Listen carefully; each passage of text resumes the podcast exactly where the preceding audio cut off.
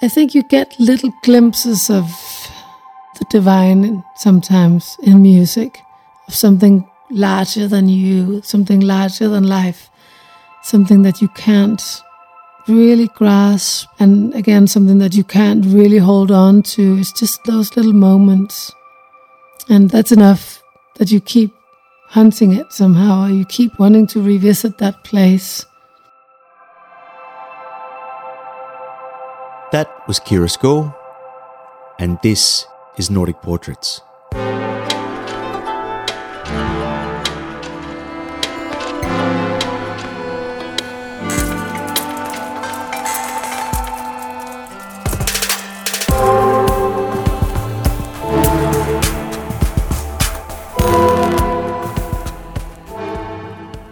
Kira Skov is a critically acclaimed singer-songwriter who rose to fame in Denmark as frontwoman of the eponymously titled rock band Kira and the Kindred Spirits.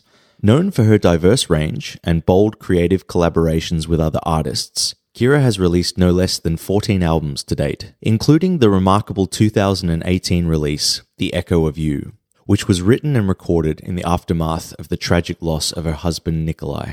Kira, welcome to Nordic Portraits. Thank you.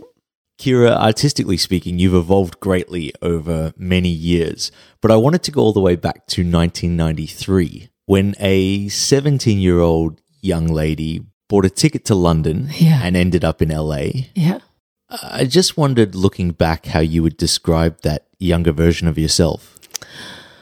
Well, I guess I was definitely looking for a ticket out of here. You know, I grew up in the suburbs of Copenhagen, and uh, yeah, I was looking for an adventure.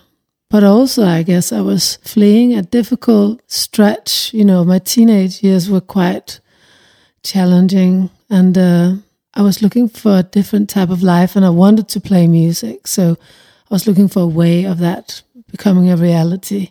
But I didn't really foresee what I was getting into. It was all a kind of string of not accidents, but things that kind of just happened, and then all of a sudden I found myself in a place, and, and I stayed away for eight years, yeah. What was it about your teenage years that you found challenging particularly? Well, I think I was uh, sort of a misfit in a way, and it was, I mean, my parents were divorced when I was ten, and I think that whole breakup was quite difficult, you know, that whole, my father was married five times. It was his third wife at that time. I was also the mother of my little sister. I have two other sisters.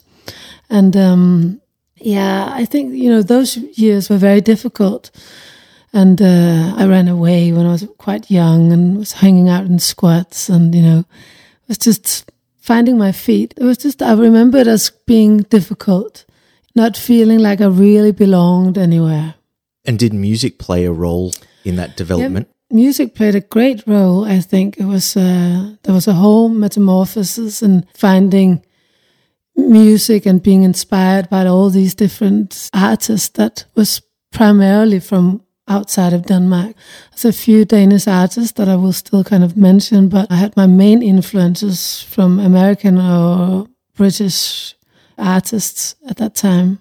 So what led you to move from London and then on to L A?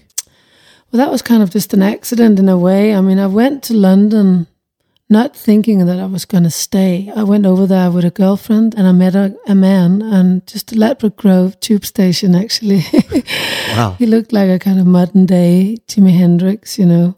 He was very kind of elaborately dressed in like a long priest robe and like lots of jewelry, and yeah, he had a guitar on his back and some strawberries, and we were very seduced by his whole kind of, uh, you know, presence somehow. And he invited us to come with him, and we went to Hampstead Heath, and we hung out, and we played some music, and then, yeah, and then I sort of started an affair with him, went back to Copenhagen, and I came back to be with him. He had been back in the States, and then I, I stayed in an apartment which was rented by a manager he had in London, and, and then he didn't turn up, and I waited there for like nearly twenty-four hours, and then it turned out that he was kind of held in customs and he wasn't allowed back into England, so we had just very short time to decide whether I was going to go with him. So I just ended up going, you know, like spent all my money on a one-way ticket and and went to Los Angeles. How did you feel when you arrived in L A?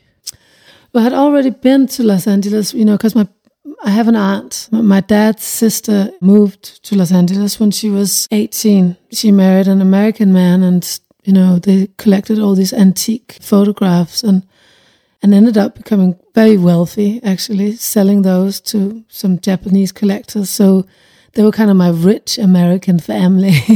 but And they kind of wanted to, to try and um, help straighten me out, I think, at the time. So I was kind of, when I was fifteen years old, I was sent over there. And they gave up after a month or so. I sent me back home.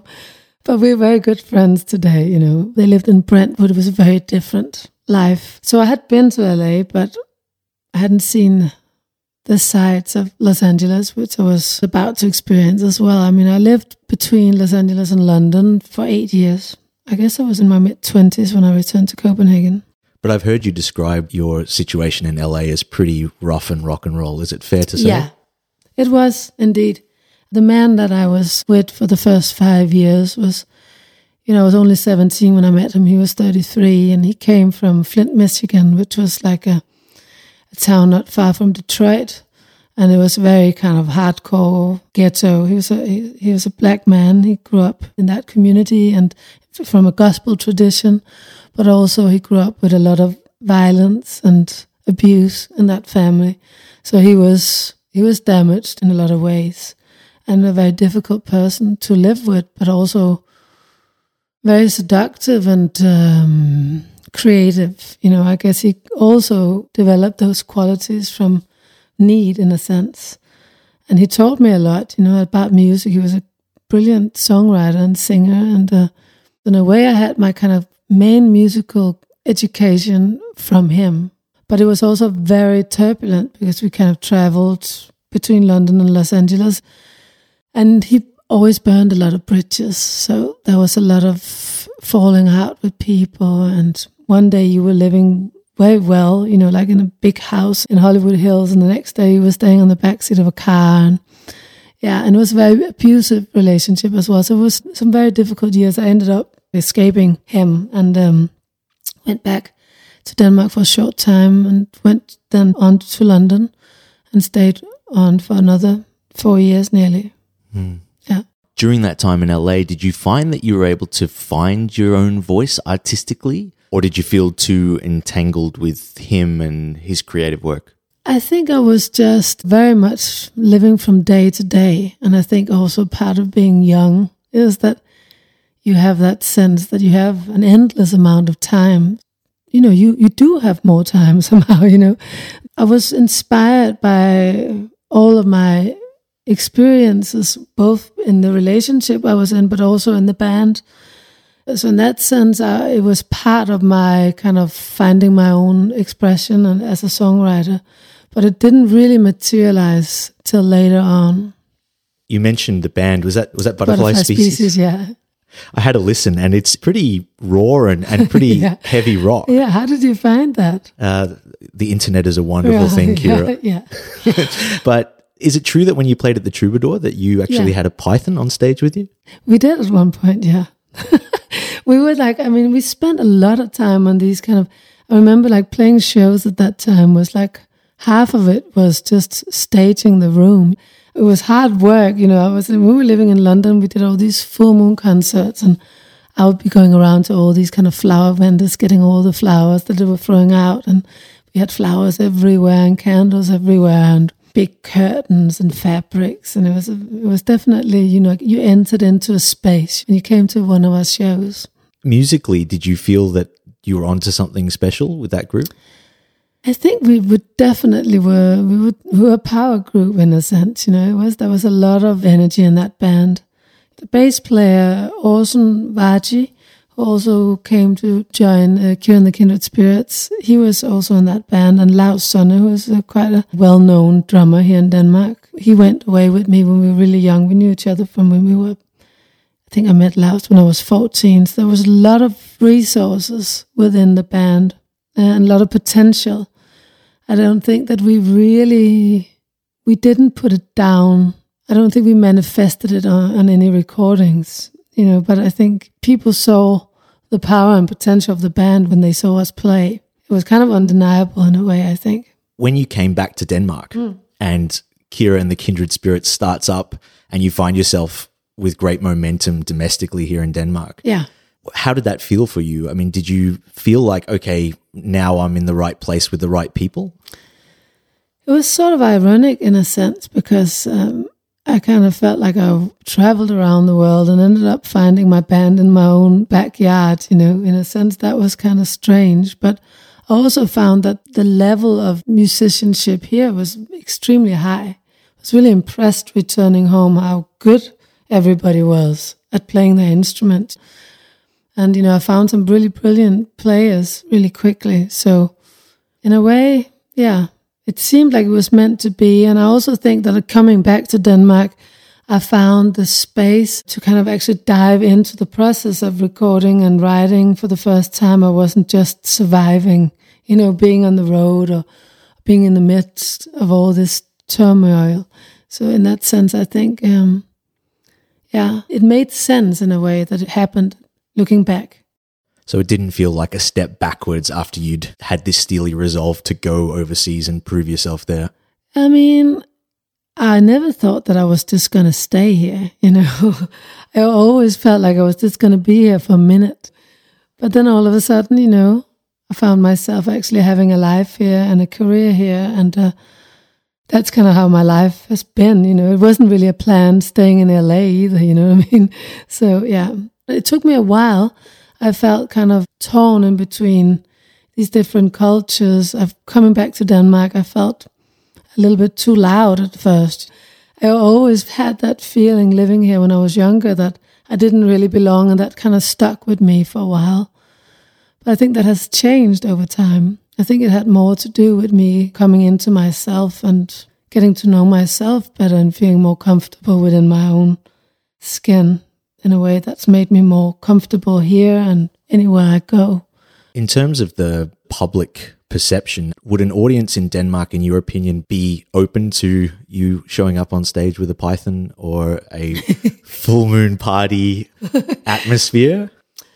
I think um, maybe the time was different then, you know. We definitely had enough of that rock and roll air about us that some people would have been intrigued, you know, but I'm I'm not sure how it would have gone down overall. But yeah, there was some mysticism there, which I think is a part of the whole rock and roll mythology, which we all bought into. Well, you toured Denmark constantly. Like I saw that at one point, mm. Kira and the Kindred Spirits had played over one hundred shows in one year yeah. in Denmark. Yeah. That's unbelievable. Yeah. uh, what did that teach you about performing and being on the road constantly? Well, it definitely taught me a lot, you know. I think we almost played too many shows, to be honest. I think it was part of killing the band in a way because we also maybe played too many wrong shows. We played maybe too many places where we were more of a kind of an attraction of some sort than people actually really understanding the music, and I think that that was tough in a way. There's a lot of festivals in Denmark where it's mainly about drinking beer and, you know, it's not really about the music, so you have to make a big spectacle, but it's not really, it's not like going to Roskilde where you kind of, people are really there to hear music. So I think that was challenging, but it also made you tough in a way, you know, you could perform under any circumstance. But I think, you know, we played a lot of festivals and I also got a bit tired of that. I wanted to bring in some more dynamics into my music and my expression overall, my songwriting. And so, yeah, we wore ourselves out in a sense. I'm curious because obviously society has changed a lot since that time, but mm. being the front woman of a rock band, yeah. so a woman in a very male-dominated culture such as rock has been historically. Mm. Was that in any way something that was difficult to navigate for you at the time? Well, people ask me that a lot, and I never really thought much about it. You know, mm. I just played with the people that were around, you know, the people that I kind of had a mutual understanding with on a musical level, and just so happened to be men a lot of the time, but I never really felt that our sex played a big role in that. And I also think that a lot of male performers in rock and roll has always been playing with that androgynous element. So I was very inspired by men, which I kind of felt I could mirror myself with, people like Mick Jagger or David Bowie, as well as female singers, you know, Patti Smith, who some might say has a kind of masculine vibe, you know. So I think we've always kind of worked with breaking down those stereotypes of what a man and a woman is to be. So in that sense, I, I guess also I found that all the men I've worked with in music have always been very, very sensitive in a way. It hasn't been very male dominant in that sense. Yeah. Maybe they've been more sensitive than me on some levels. You know? I mean, I don't know. It was never an issue for me. You said that you felt that the band may have burnt itself out. Hmm. So how was that for you then, walking away from something special where you'd gained momentum and had had the most success of your career to date, then deciding to go solo? Was that a difficult decision to make? I think it was like, it was a mutual thing that happened in the band. I think we were kind of done, you know. At first it was difficult, but I think it was necessary for me to actually develop. I think from a career perspective, some people would have preferred that I had just stayed on that one track.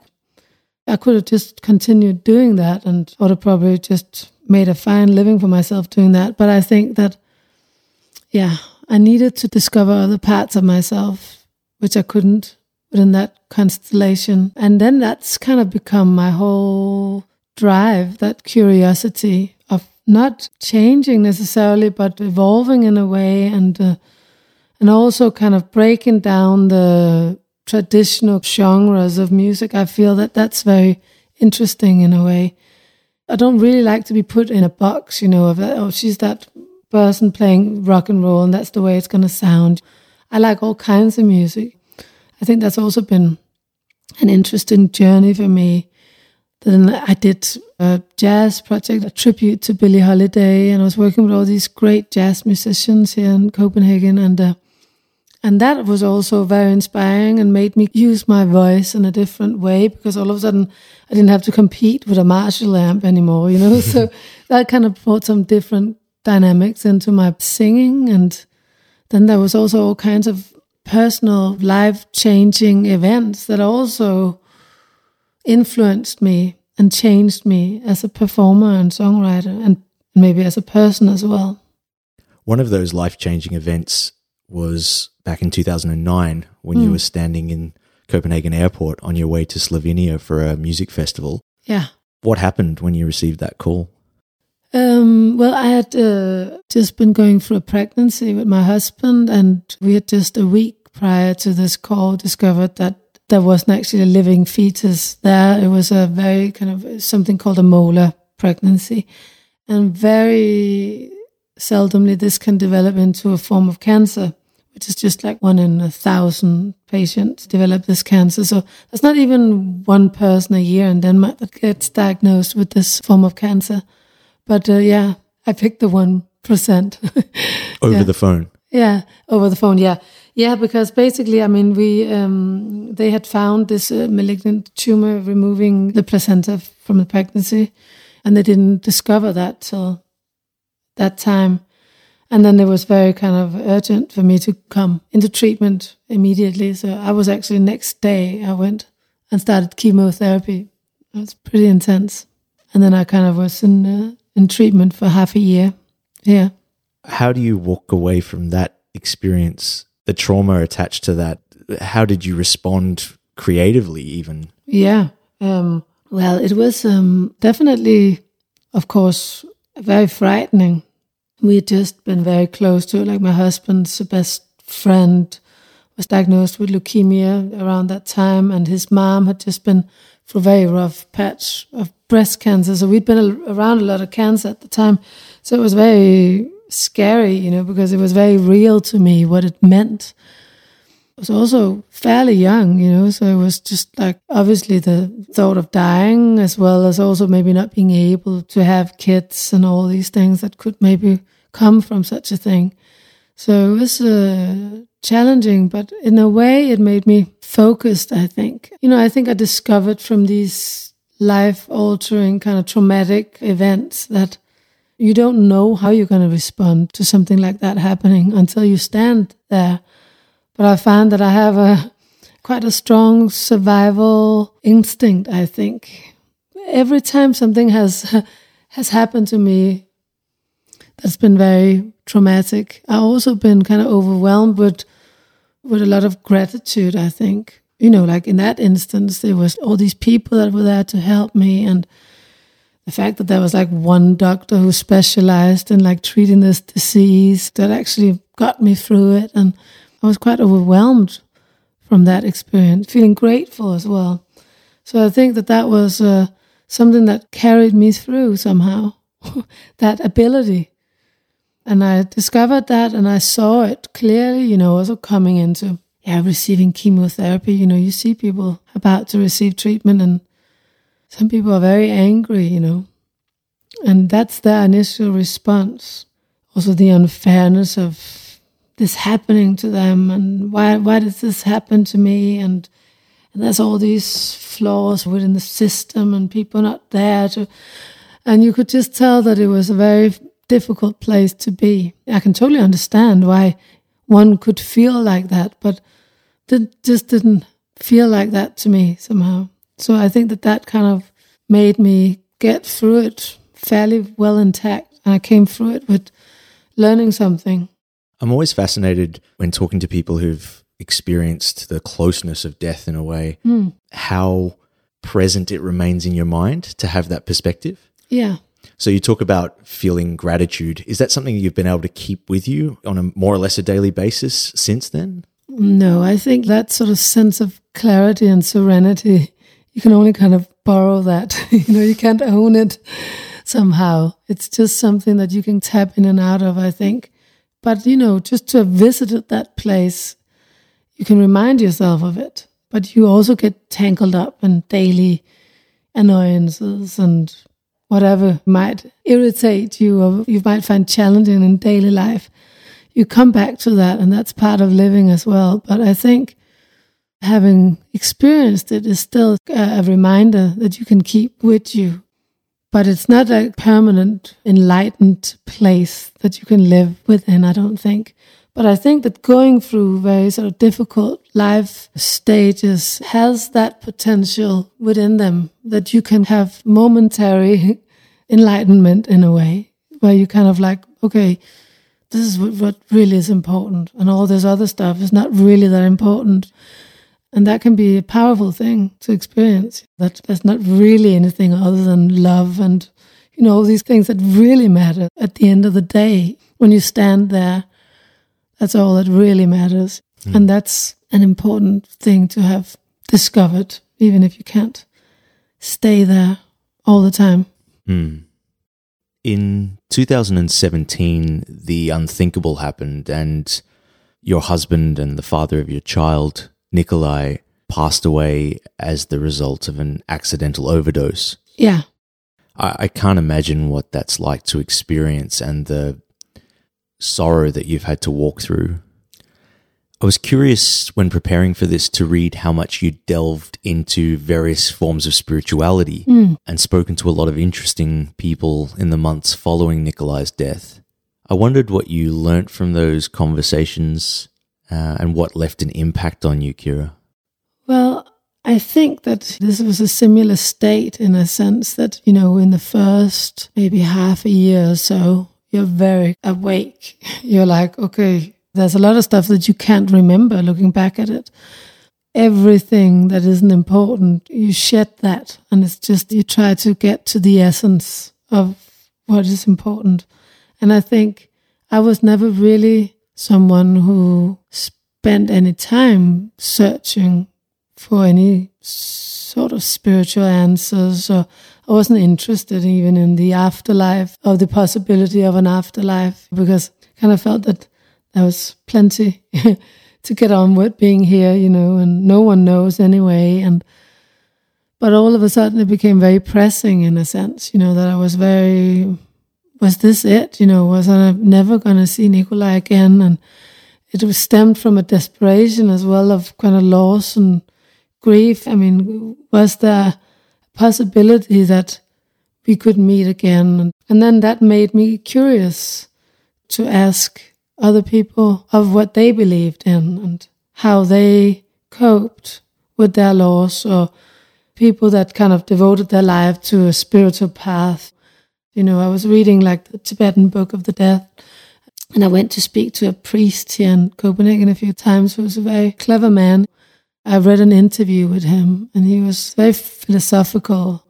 It wasn't all only the Bible, you know. It was also he also took an education as a psychotherapist as well, to have that different track. He spoke of Kant, Blixen, and Freud, and uh, also poets and the arts as a way of finding a glimpses of spirituality. And but it was it was I didn't find any answers as such. I found maybe glimpses of an understanding of something, but I haven't found one set of beliefs that I just bought into and said, this is this is the way that I decided the world works. And I don't really think that anything has offered that aha kind of, or that sense of recognition, of understanding.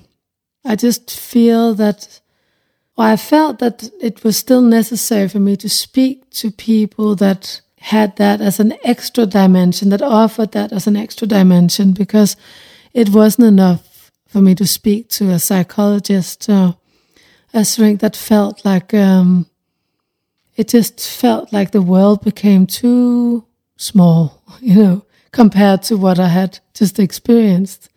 It couldn't fit that experience somehow. It wasn't enough just dealing with my emotions, you know.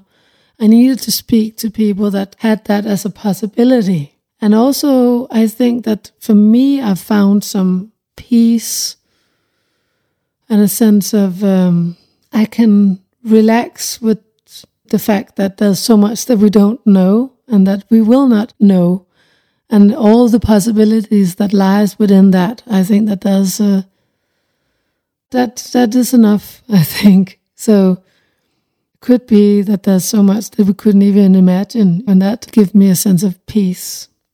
Mm. Yeah.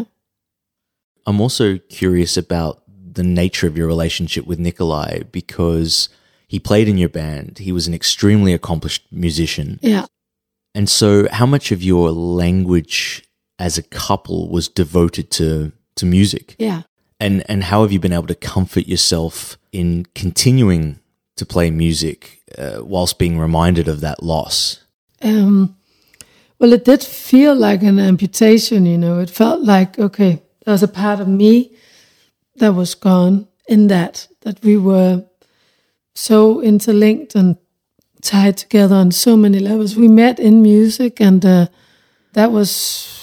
not half of our relationship, but I mean, I, it was just in, it entwined everything in our personal lives. It would, you couldn't say that music was over here, and then our private life was over here, and our family life, and our friendship, and our love life was over here. It was all one big thing in a way. So it was, it was definitely a humongous loss, and it was uh, very hard to rise from. But then I also found that so much of Nikolai was instilled in me still within the music, so I could still find Nikolai in the music somehow, and I could communicate with Nikolai somehow. I could still hear his voice in the music and his advice and how he would play something, and in that sense I still feel he's with me, you know, in the way I write and develop and continue to develop as a as a songwriter. Can you remember the exact moment when you decided to embark on what became The Echo of You? Yeah. Um, it was actually just an evening. I was lying in bed. It was no, maybe two months after Nikolai's passing, or maybe it was shorter, I don't remember. But I remember I was lying with our son Morgan and my stepdaughter, his daughter Nora, and we were just all in the same bed, sleeping together. And uh, I was lying there thinking that, oh, it was almost like, okay, I need to make this album for Nikolai. And when you lose someone, when you lose your closest partner in everything, then you also kind of lose your sense of the future, everything that you planned for and everything you imagined you were going to do together and experience down the line, it's all gone. You know, that's just a big sort of nothing. And you can't imagine a future anymore.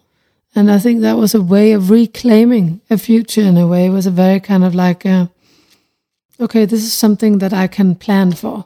So I wrote John Parrish, who is a close friend and also a collaborator for many years now. And I said to him, I just think that I need to make a date, you know, I need to sort of say that, could we just make a plan to record maybe in December, you know, and I don't know what's going to happen, you know, but I feel that I need to do this. And he was like, okay, you don't feel any pressure, but we can definitely do that. So we scheduled this time, and, and then every time I sat down to write, songs just came. They were very pure in a way and very finished somehow. So it was like, uh, I wouldn't say it was effortless, but it was definitely just, I don't really know how it happened. Other than I sat down with the guitar, and then they kind of usually just came. And then a lot of the uh, the rest of the time, because all the songs were written in the nine months following Nikolai's passing, so it was very much in the fresh grief. But I still feel that it's not necessarily just a dark record. I also feel that it has a lot of light and love in the songs in a way, and hope too. Yeah, it captured a lot of things, but firstly and foremost, I think it was a declaration of love in a way for Nikolai. And yeah, I was trying to put it all into one work, you know, into one album. And it keeps lingering on, you know. I don't think I'm going to stop writing songs that has little imprints of that experience and Nikolai within them, because it's such a big part of me and my life now, to live with that experience and that loss. But of course it changes color and it changes over time, it becomes something else too. It's one thing to have the courage to write and record these songs, but I could imagine it's quite another thing to stand in front of an audience and perform them. How was that experience for you? It was quite powerful, actually. Um, I actually had a tour planned. I mean, I went out to do some shows a few months after Nikolai's passing, because we were scheduled to play these shows with this uh, project called In the Beginnings, which was like with... Um, Maria Faust. Yeah, with Maria Faust and an Estonian choir. And we had some shows in Estonia and a big one in a church here in Copenhagen. And, uh, and we decided to do that. So that was one thing to do that, because somehow that whole album also, it was strange, it was also the last album Nikolai got to partake in making. And also it was quite a dramatic piece inspired by the Estonian people's history, which is quite dramatic and also dark in a sense. There was a lot of loss and death and grief and stuff tied into that whole tale that we kind of fabricated from the inspiration we found there. So uh, it didn't seem odd at all to play that, and was also helpful to play being in a large ensemble. But then um, I had a tour scheduled, which had been scheduled for a year and a half, with a Danish piano player called Nikolai Hess, which was like six months following Nikolai's passing, and we were scheduled to play like twenty-two shows very intensely on the road. And um, I was kind of in doubt as to whether that was gonna, how that was gonna feel. It was a very intimate setup, of course. It's different to be in a big group with like a big choir and horns, and standing just alone on the stage with a piano player is a quite different way of performing. And Nikolai's passing was major news, so presumably everybody who's coming obviously knows what yeah, you're yeah. going through. Yeah, so that was definitely, you know, yeah, everybody knew. But it actually ended up being quite healing in a sense, because I quite quickly realized that I had to kind of address it almost straight away, you know, because I kind of felt like, okay, the audience are kind of like holding their breath. You know, everybody's sitting there waiting to see whether I'm going to kind of break or what's going to happen here. You know, everybody was needed for me to say something in a way. And it kind of like made everyone relax, you know, that I said something about it. And I also introduced some of the first songs that I wrote to Nikolai on that tour.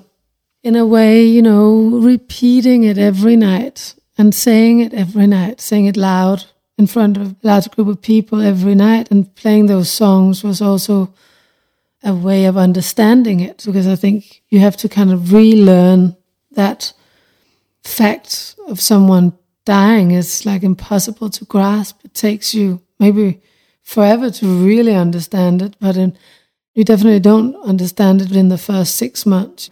That was a very helpful tool for me to keep repeating it to myself, and then starting to grasp it, and also feeling that there was a lot of love there. People were very supportive, and in a sense they were also invited into a very intimate space. It was something to share, and obviously a lot of people came to me following that with their personal stories of loss and grief. And I went out on a tour later with an author called Naja Marie Aidt, who wrote a fantastic book about the loss of her son, who died in a tragic accident as well. He he fell out of a window, having taken some mushrooms, so he was kind of in a psychosis, and he was only twenty-four years old. So we became actually great friends and did this tour together where I would play music from The Echo of You, and she would read from her book, and then we would have these conversations. It was quite powerful, kind of therapeutic for us as well, I think, to do something like that. Is it difficult to then become a lightning rod for other people who may have experienced grief? How do you respond to that when people then want to share that with you, and you're still dealing with your own grief very much?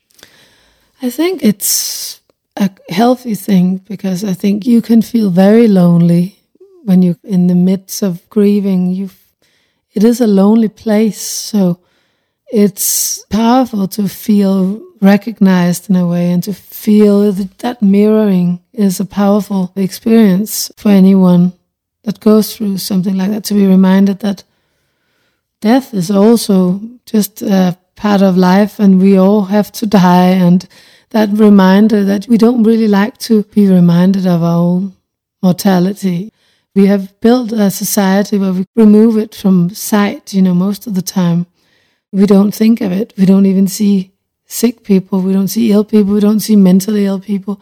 They're all kind of shoved away, so we're not confronted with that fear of that part of life. And I think that that makes it so much more shocking when you experience it. And therefore, it's a healthy thing to speak to other people that experience it, and to remind yourself that it is also a part of life, that we shall die, and and that we will lose people we love, and we will be one day lost to people that love us. And to understand that can also make us live maybe more intensely while we're here, you know, in a way. Mm. It's beautiful that you're able to... Yeah, it's kind of like, a, now that you have to go through something like that, it's, um, yeah, I guess there's some comfort in, in the fact that you do learn something, and also maybe evolve from it. And I'm sure you're very much still going through it, because it's not yeah. something that you ever no. reach the end of. No, no. So to that end, I was also interested in your latest album, I Nat bliver vi gamle. Yeah. Which I guess translated means tonight we, we're growing we're old. growing old. Yeah. It's um, kind of less poetic in English somehow. I still like it. But, yeah. um, but this album, I was really interested in this one because, first of all, your choice to, for the first mm. time, sing in Danish. Mm. And then overlaying that with the fact that you've had this somewhat maybe surprising success with The Echo of You, because it was such a personal project, yeah. but it resonated with so many people. Yeah. Was it daunting for you then to go back into the studio and try something new? Mm, I think I just kind of find, uh, I just work all the time, you know, and I think that that gives me some form of grounding, and the kind of rituals that goes with that, that you just devote yourself to writing and creating stuff all the time. It's just a part of my life, and something that I've done for many years now. So I don't let myself get intimidated by the success of any prior works, because I think you have to constantly just in that sense look ahead. And luckily there's not like an end final destination, you know. It's all kind of like little uh, stops along the way. And one usually leads to another one. And you can see that sometimes in order to make a really good record, you needed to make a record which was maybe not completely clear yet. It wasn't completely focused. Maybe you were still kind of standing in one place on your way to another, and that is evident in the work. And then all of a sudden you make something that where it's all very clear and comes into place. And I think you have to kind of allow for mistakes and exploration in order to keep your creativity afloat and to keep that creative spark in a way. And I think that's something that I, I'm quite good at in a way, because I just write all the time, and uh, and now I'm also in the middle of a whole new record. So, yeah. So what feeds that creative process for you? Well, I mean, I guess all of these life events have obviously been inspiring, but it's a constant curiosity and drive of wanting to make, always need to make another good song, you know, all the time. You're kind of hunting that and trying and searching for it, and it's a constant journey in a way. It doesn't end. And uh, I also find it's really inspiring working with all, all kinds of different people from different genres of music. And, you know, some people can, are really good at something that I'm not as good at, and they get something from me that they couldn't do. And in that way, I think I've been developing over time from all of those collaborations that I've been insisting on throughout the years. Mm. For me, it seems like I just have to make myself available somehow. And then obviously there's a lot of days where you just, it doesn't really materialize. It, maybe it's not really a good song, but it was that song that kind of made the other songs happen. And it's, sometimes it just feels like the song just falls into your head. It just comes completely finished. But I think it was all those days that you put into it prior, you know, where they didn't really come. That kind of allowed for that one song to happen.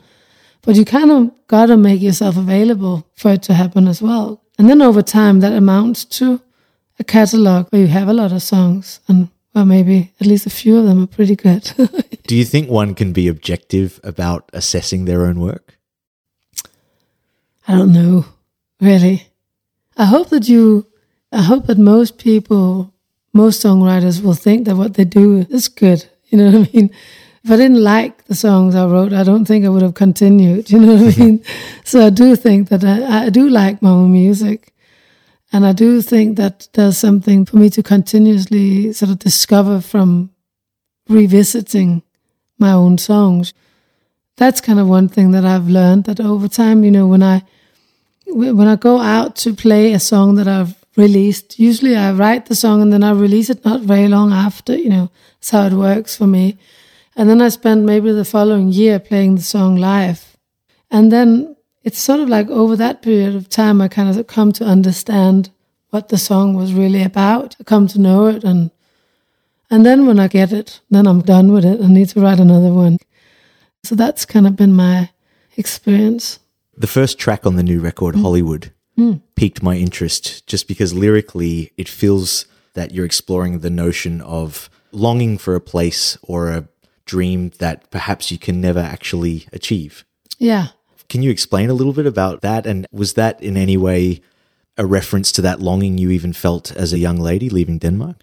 I think that there's definitely some self-reflection in that, but also just it's quite a common human condition in a way that we kind of chase a dream that we don't necessarily reach, but maybe we find something else along the way. But it's like you can get caught up in the chase, you know, and the destination in itself becomes the main goal. Ah, yeah, that's that's a part of what that song is about. And Hollywood being a metaphor in a way, right, of, of the dream, any dream. It doesn't need to be the American dream, but any dream that you didn't really maybe make. How do you reflect now on your own career, given the fact that you've faced extraordinary grief personally?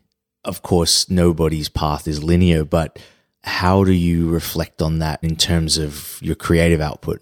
I think it's been a great journey, you know. I think that um, I'm proud of a lot of the different projects, and uh, I had to risk my success by gambling with doing something that I didn't know whether it was going to succeed or not many times throughout my career. And I think that that's been a good challenge and a rewarding thing for me to do, to actually succeed with it, in a sense that I made it happen, and I made a lot of records now. So in that sense, I think I can be proud of that and happy about that journey. How do you decide whether to collaborate with somebody? Because it seems that when you do that, you go all in. Yeah. You're more than willing to record an album with them and tour with them and, and really throw yourself fully into the project. Yeah. There's never any assurance before you dive into that. No. So how do you assess who you want to work with? Well, I mean, I guess it's just like... Uh... You don't know always what you're getting into, right? I mean, but that's also part of the, the excitement of it. It's all the things that you can't predict that is the most interesting parts of it, in a way. And then I think I always get very uh, excited and greatly involved, and then that fills me up for the time being. That's everything. And then I get into the next project, and then that's the most exciting and fulfilling thing for that moment. So... I think it's been fair to each project that you give it your all, you give it the time that it deserves, and uh, you play the songs enough that they've kind of had their life. And uh, yeah, so I think I've given that to, to most of the things that I've done. You mentioned Billie Holiday earlier. Hmm. What is it about her that you're so drawn to as an artist? I was just always fascinated with her. Since I was like thirteen years old, I found a record in this uh, local mall, in this record store, and uh, she was just this beautiful woman, you know, with the white flower in her hair and that mythical name. And and then when I heard her voice, I just was like, okay, this, this was just like from an, another, it was uh, almost godly, you know, it was just very um, sublime in a way. And then I also kind of felt that somehow, even though I was very young when I discovered her music, it resonated with me somehow. The stories she told and the kind of pain that she expressed. And um, somehow I I felt, uh, I recognized something in that on a more instinctive level. It's hard to say exactly what it is, but she's remained constant throughout my life. She she keeps being relevant, I find. Do you find that music can provide some of those answers that you're searching for in terms of existential questions? Yeah, I think, well, I think you get little glimpses of the divine sometimes in music, of something larger than you, something larger than life. Something that you can't really grasp, and again, something that you can't really hold on to. It's just those little moments, and that's enough that you keep hunting it somehow, or you keep wanting to revisit that place. And I think that that's maybe a, a form of spirituality, maybe the closest thing to a spiritual experience as well that I've had in my life is those moments in music. It's a beautiful way of summing it up. Mm? Yeah. Kira Skov, it's a remarkable story that you have, and thank you so much for your honesty and sharing it with us today. Thank you.